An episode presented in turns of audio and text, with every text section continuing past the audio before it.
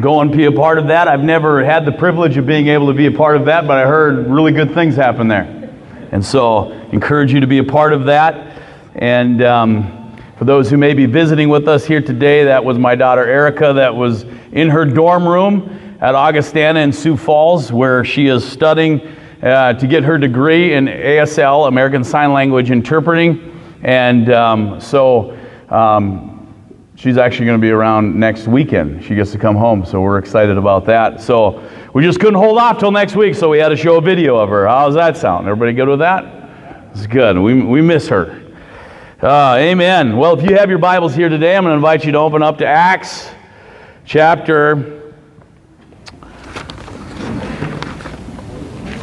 20. Did I say 21? Yeah, 21. Thank you.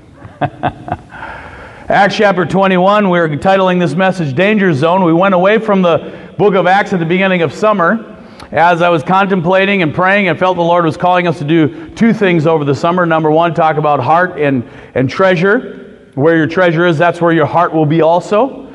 And so we looked at that for a few weeks.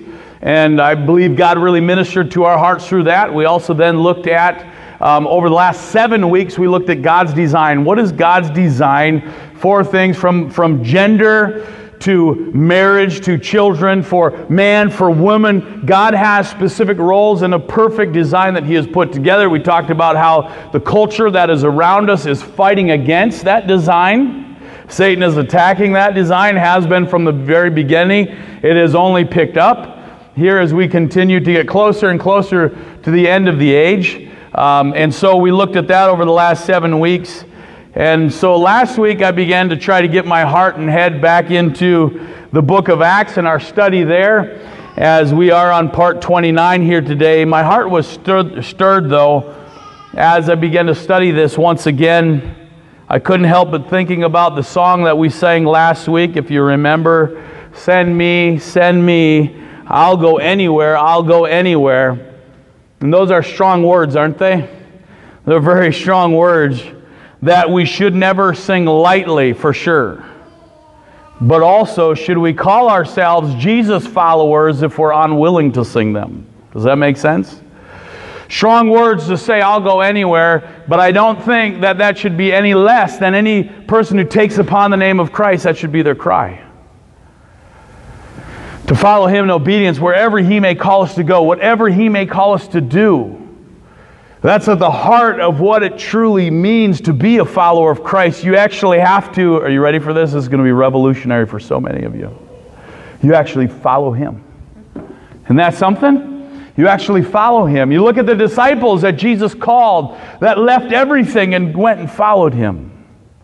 That was normal Christianity in the, in, in what we, of what we see in Scripture.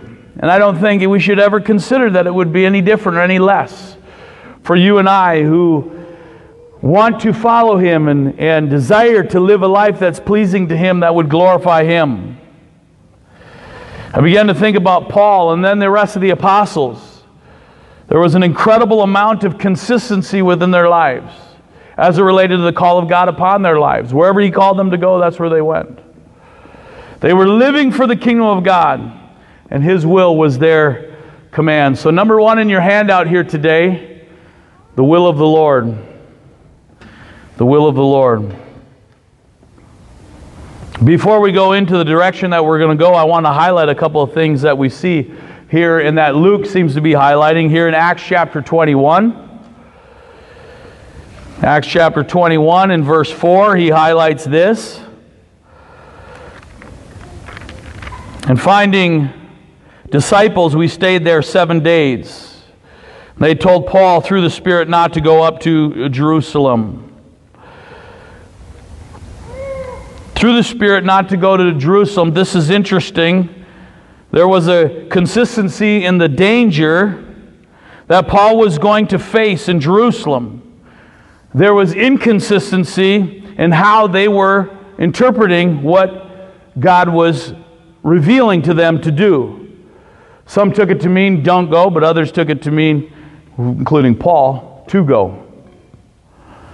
Well, but to get back to what I was saying here at the beginning, in verse 5, they spent time together.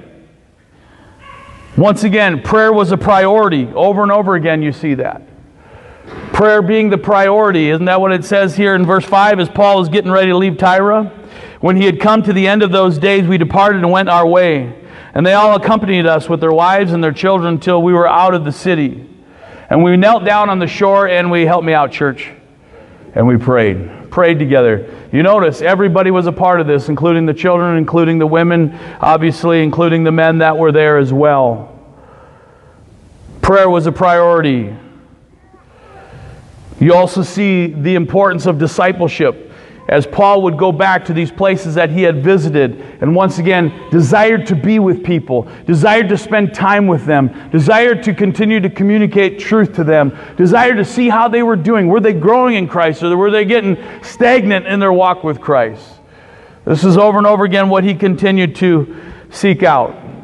But then, as we said before, just a little bit ago, I got a little ahead of myself. In Acts chapter 19, go back to Acts 19. The Spirit had expressly told Paul that he was supposed to go to Jerusalem. Uh, chapter 19, verse 21 When these things were accomplished, Paul purposed in the Spirit, when he passed through Macedonia and Achaia, to go to Jerusalem, saying, After I have been there, I must also see Rome. So he had this revelation that God was calling him to go to Jerusalem. He also knew some of the things that were going to happen when he got to Jerusalem. This continued to be a consistent theme. We saw there when they were in Tyre, when he was in Tyre, when he found disciples in Acts 21, verse 4, once again, that he highlighted this fat reality that he was told Paul through the Spirit, don't go to Jerusalem. Why? Because there's going to be danger there. Okay? Now you'll, you'll notice here, even if you skip down a little bit further, into um, once he gets to Caesarea. Verse 8 On the next day, we who were Paul's companions departed and came to Caesarea, entered the house of Philip, the evangelist, who was one of the seven, and stayed with him. One of the seven, he means those that they rose up. Do you remember in Acts chapter 6 when there was a great need that arose and uh, among the Hellenist widows were not getting their needs met? And so they, they, the apostles said, we need to continue to give ourselves to prayer and to the ministry of the word. So it's not right for us to wait on tables right now. We're not able to do that. So we need to raise up other servants of the Lord that are going to continue on in that ministry. Well, Philip was one of them that had, they had raised up to do that. He was also one of them who had, who was on, who God sent him out and he met the guy who was on the, who was Ethiopian eunuch, right? Preached truth to him as he's studying the book of Isaiah, preaches truth to him. This guy gets saved, ends up saying, There's water. What should hinder me from being baptized? This is the same Philip that he's talking about. That he came to in Caesarea, they entered into Philip's house, the evangelist, who was one of the seven, and stayed with him. This man had four virgin daughters who prophesied. And as we stayed there many days, a certain prophet named Agabus came down from Judea here once again. And when he had come to us, he took Paul's belt, bound his own hands and feet, and said, Thus says the Holy Spirit. Right? This is some pretty significant confirmation to what the Spirit was ministering to many different people. One, that Paul felt that he was supposed to go to Jerusalem. Everybody was seeing that if Paul went to Jerusalem, there was going to be hardship and persecution that he was going to experience if he went there. Many people interpreted that to mean, well, don't go then. Right? This is going to be dangerous. Therefore, you shouldn't go. After all, Paul, look at all of the things that are continuing to happen. Look at all of the work that is continuing to go forward. Look at all the work that is yet to be done. Isn't this interesting, though, as well, is that Jesus' own followers, when he began to talk to them about going to the cross and suffering, they just really didn't have a category for that within their theology. They had a problem with this theology of suffering, hardships for the sake of the gospel, and yet Jesus continued to affirm, No, I need to do this. In fact, I came for this purpose. This is why I'm here. This is the word that continued to come forward. Agabus even comes out and highlights this. This is what's going to happen. uses a, wor- a very real object lesson by taking Paul's belt and binding his own hands, saying, This is what's going to happen to you if you go to Jerusalem. I also want to highlight here couple of things, but because I, I, want to, I want the I want the main thing that we're going to draw from here today to be the main thing. But one of the things that you notice here in this passage that it talks about these different people were prophesying, giving prophetic words, that there was also Philip's daughters who were part of this. They would have been known as prophetess. Number one, the gift of prophecy is not to be equated with the written word of God. Because we don't have what they were prophesying. We don't know what they were prophesying. It wasn't written down. It wasn't meant to be part of the canon. And yet there were specific words that were given that was meant, as Corinthians talks about when it talks about this spiritual gift, to edify, to build up, to encourage specific things. Then the second thing that you'll notice with this is that women were operating in this gift. You see this happening right here. Again, like I said, we don't know what they were prophesying, but it highlights, Luke sees fit to highlight that they were prophesying. In Corinthians chapter 11, Paul talks about women praying and prophesying.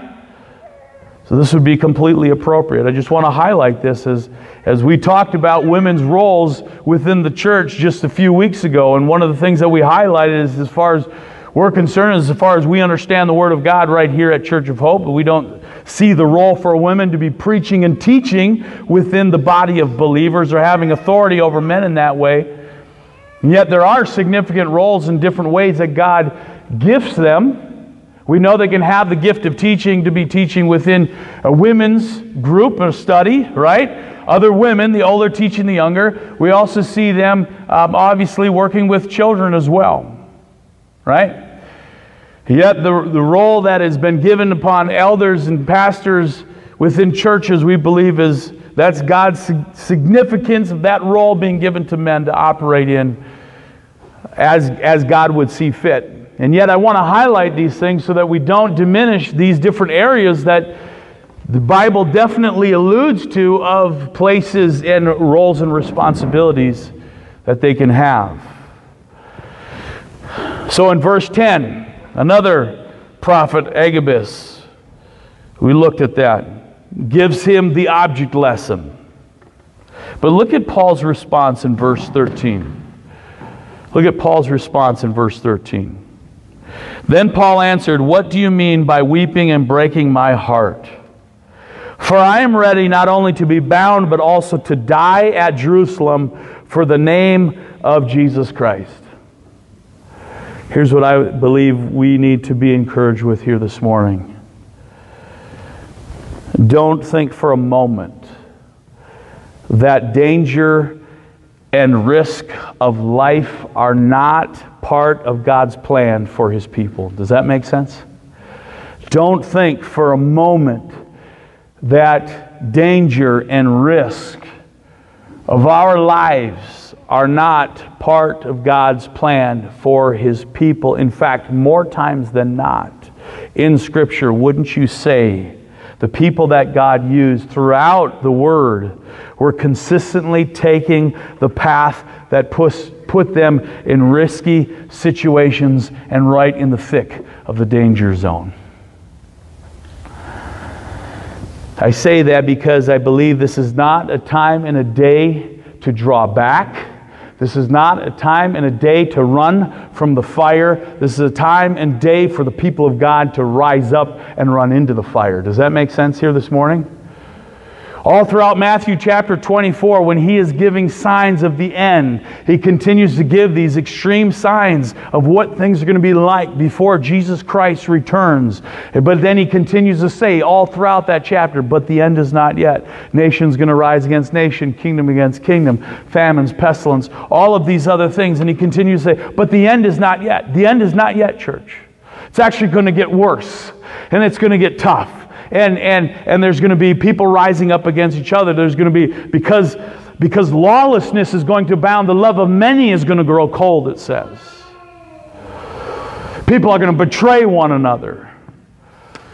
But then by the time you get to verse 14, he gives us this incredible promise. And I love this because this just once again affirms the reality that God's people are not to be running from the fire, they're actually to be running into the fire.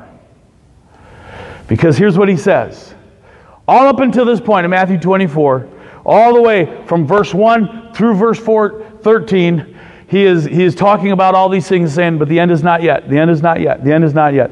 Until he gets to verse 14, he says, And this gospel of the kingdom will be preached in all the world as a witness to all peoples, all nations, literally mean people groups, and then the end will come.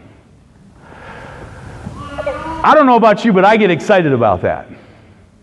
I get excited because that tells me that the gospel is continuing to go forward no matter what is happening in the culture around us, no matter what is people are saying around us, no matter what people are believing, no matter how far our culture is going in the opposite direction and becoming antichrist in, within governments and everything else that's taking place, his gospel, God is going to see to this. He's not stopping his mission, he's continuing his mission, and he is continuing to take it forward, and he's going to have his people who are going to boldly continue to stand and not run from the fire, but actually run into the fire, equipped with the message of the gospel, filled with the power of the Holy Spirit. Because guess what? You and I, left to ourselves, we know this is true, right? We're not going to be able to do it. We're not going to be able to accomplish it. We're going to fall on our face every single time. God knows that. That's why, in His promise that He gave in the Great Commission, when He talked about all authority has been given to me in heaven and on earth, he is King and kings and Lord of lords now, by the way, if you didn't know that. And he gives it, he, he is assuring his people that this is true even now, no matter what you're seeing all around you, this is continuing to be true. Now I'm sending you out to make disciples of all people groups. And now, by the way, I'm with you always. That good news? Even all the way to the end of the age.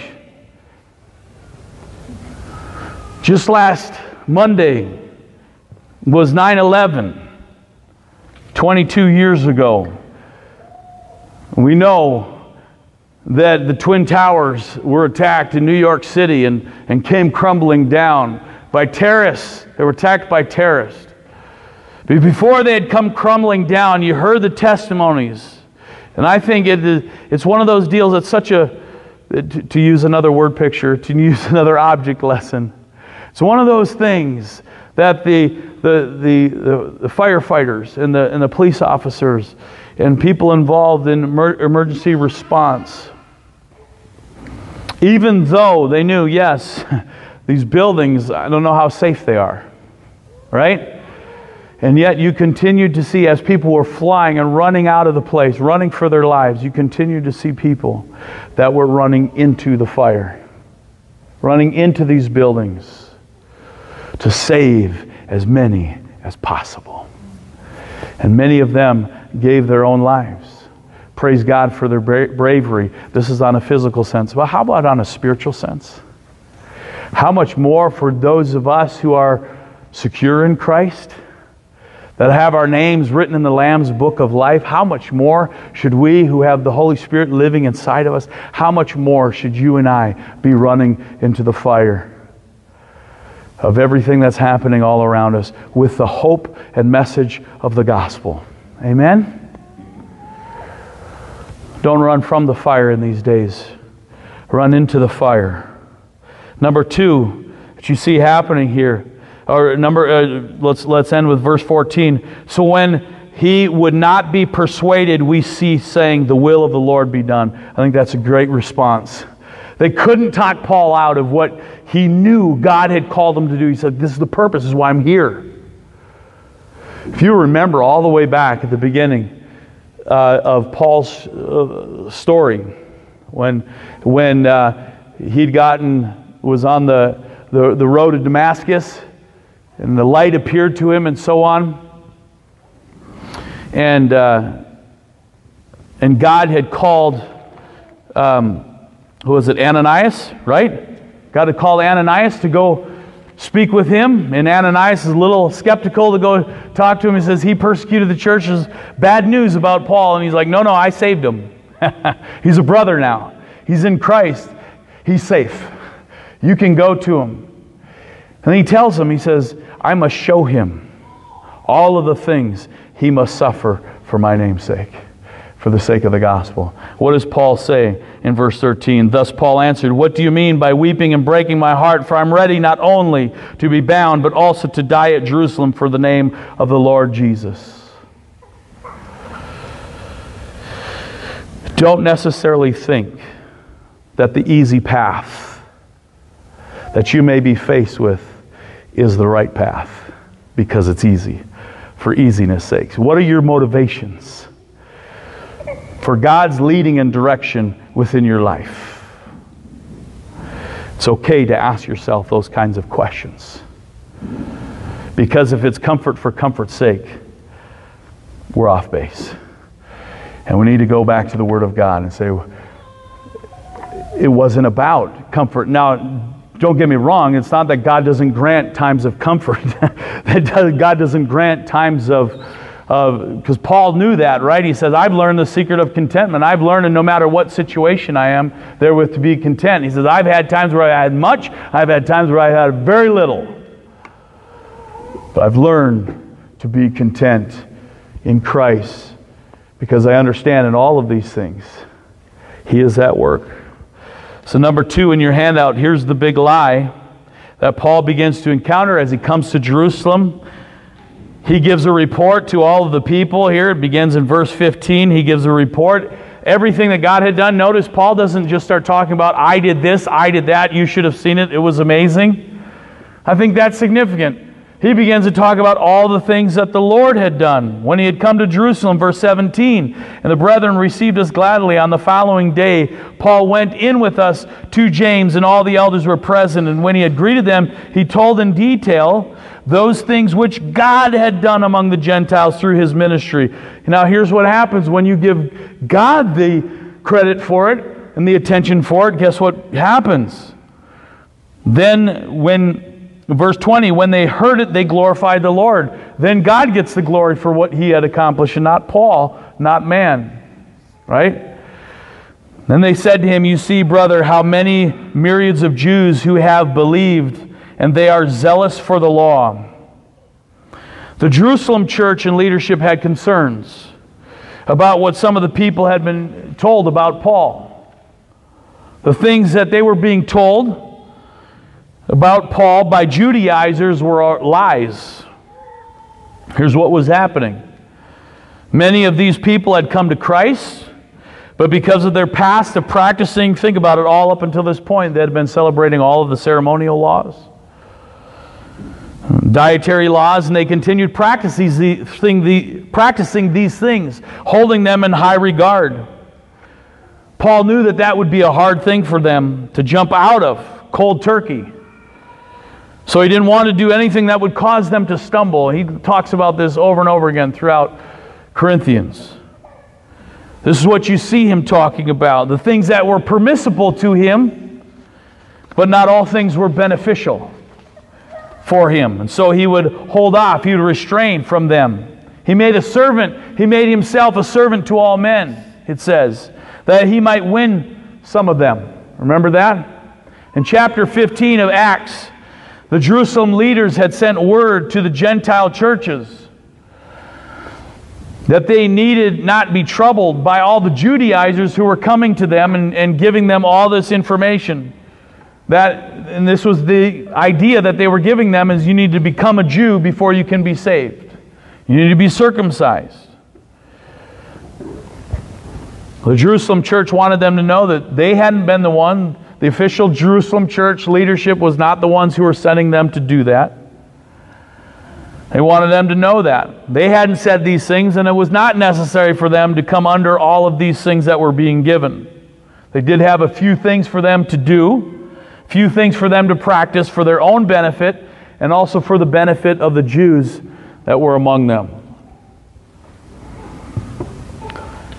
So they were spreading these lies Look at verse 21. These were the lies, But they had informed about you that you teach all the Jews who are among the Gentiles to forsake Moses, saying that they ought not to circumcise their children or to walk according to their customs. What then? In other words, what should we do about this? Here's, here's the lies that are being promoted. What should we do about it? And then they tell Paul what they think he should do. The assembly must certainly meet, for they will hear that you have come. Therefore, do what we tell you. We have four men who have taken a vow. Take them and be purified with them here as well. Notice one of the things that you see right away. Notice Paul's submission to the elders within the church. God's plan for the mission continues to flow from the structure of the local church. At one point, the apostles were running things, but you'll see as the apostles were going to different places, continue to preach the gospel, they were called. Paul told Timothy to do this raise up elders everywhere that you're going. This is going to be the leadership now of the churches and the church structures as they're called to be.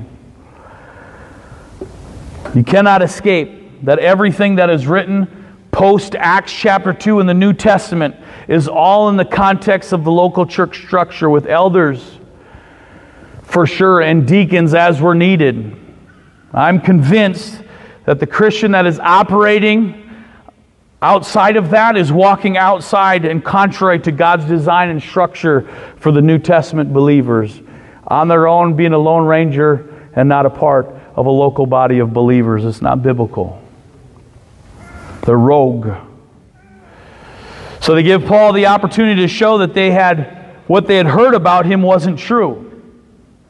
So they came up with this idea. There was four men that had taken a Nazarite vow, a season of separation and dedication to the work of the Lord. It's talked about in Numbers chapter 6. There was a purification process that was part of the vow of the Nazarite. Paul was instructed to take them, pay for their expenses so that when they shaved or cut their hair, because that was a part of it, they weren't, as they were taking that vow, they wouldn't. They would continue to let their hair grow. That was part of it. Everyone would know then that they had fully completed every part of that vow. By doing this, they thought it would lay to rest all the suspicions that people had about Paul, that he was throwing all of this stuff that they had held near and dear and was speaking against Moses and so on. Paul had no problem doing this because he wanted to remove any hindrance for the gospel so that it could run freely and for the sake of the unity of the body. It's interesting. You remember that Paul was saying, To the Jews I became as a Jew, that I might win some. To the Greeks I became as a Greek. To those under the law I became as those under the law. To those who were not under the law I came as those who were not under the law. Again, we've talked about this before. He's not talking about sinning with them and becoming like them. He's talking about the things that would hinder them and hinder the gospel from going forward. He had no problem with complying with some of these things that would cause a great hindrance for them. You see in all of this Paul operating with this incredible heart of humility. I think that's something that we ought to make note of. Number three, the arrest. Here was the arrest. Well, you know how this always goes when you do what you're told? Everything works out great. Amen? Well, we do have a promise in Romans chapter 8, don't we? He causes all things to work together for good to those who love God and those who are called according to his purposes. Right? We know that that's true. But there is a difference. Wouldn't you agree with me here today? There's a difference between what we might call good from our human perspective and what God calls good.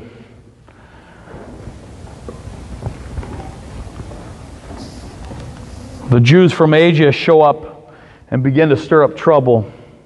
And the next thing you know, they got a mob on their hands. Verses 28 and 29 are a great example of how accusations and conclusions are made often falsely. I saw this, so I simply assumed this. If you look at verses 28 and 29, crying out, Men of Israel, help! This is a man who teaches all men everywhere against the people, the law, and this place. And furthermore, meaning the temple, and furthermore, he also brought Greeks into the temple and has defiled this holy place. For they had previously seen Trophimus, the Ephesian, with him in the city, whom they supposed that Paul had brought into the temple. I think that's interesting that that gets brought up here. We didn't see him in the temple with him, but we just assumed if he was hanging out with them, why? Because it fit their narrative false accusations. That they were continuing to fight against this. Remember who the father of lies is. Help me out, church. Who's the father of lies? Satan. Anyone who is engaging in slander and false accusations is operating under the influence of Satan. It's not good, and it should be taken seriously. Amen? All these people wanted to do was add fuel to the fire. And it worked. It stirred up the people. Stirred up people enough to the point where they were ready to kill Paul. You see, Paul, you see, the commander of the garrison hears that Jerusalem is in uproar. He takes soldiers to see what's going on. When the people saw him and the soldiers, they stopped beating Paul. He takes Paul and binds him in chains and arrests him asked the people what he had done, but no one answers, no one's answers were in agreement with one another. If you have a false story and a false narrative, it's tough to get all the accusations to work out. But he's then taken to the barracks and the mob follows. Paul pleads with the commander that he be allowed to speak with the commander. The commander assumes Paul could not speak Greek, having thought that he was an Egyptian, it says. The commander was not a Roman citizen from birth, but had paid a large sum of money. He tells him this in the next chapter. We'll look at that. Paul says that he is a Jew.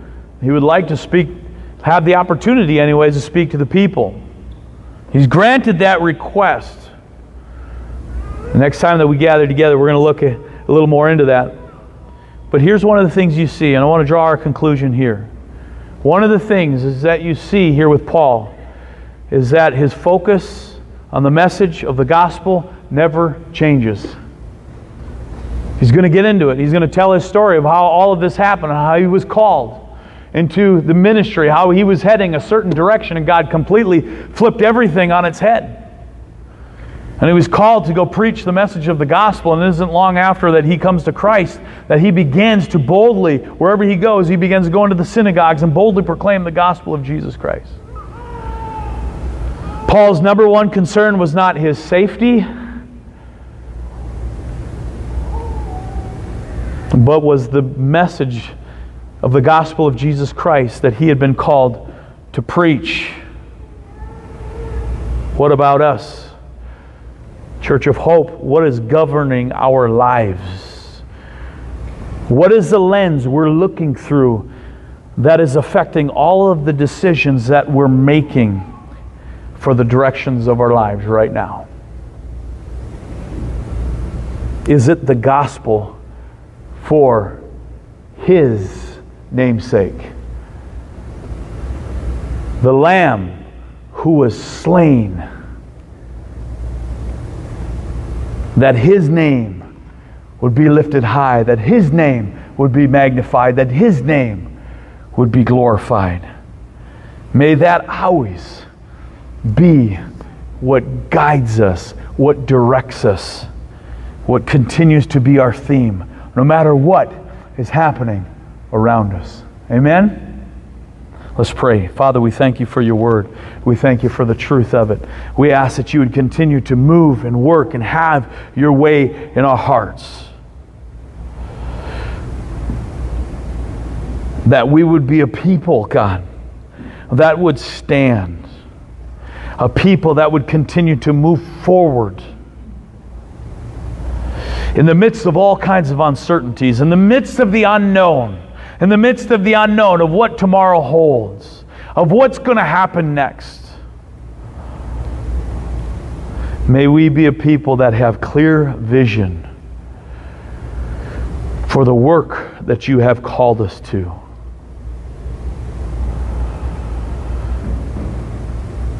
and that the name of Jesus would be lifted high everywhere that we go, everything that we do. We would not be ashamed of the gospel of Jesus Christ, but that we boldly proclaim it.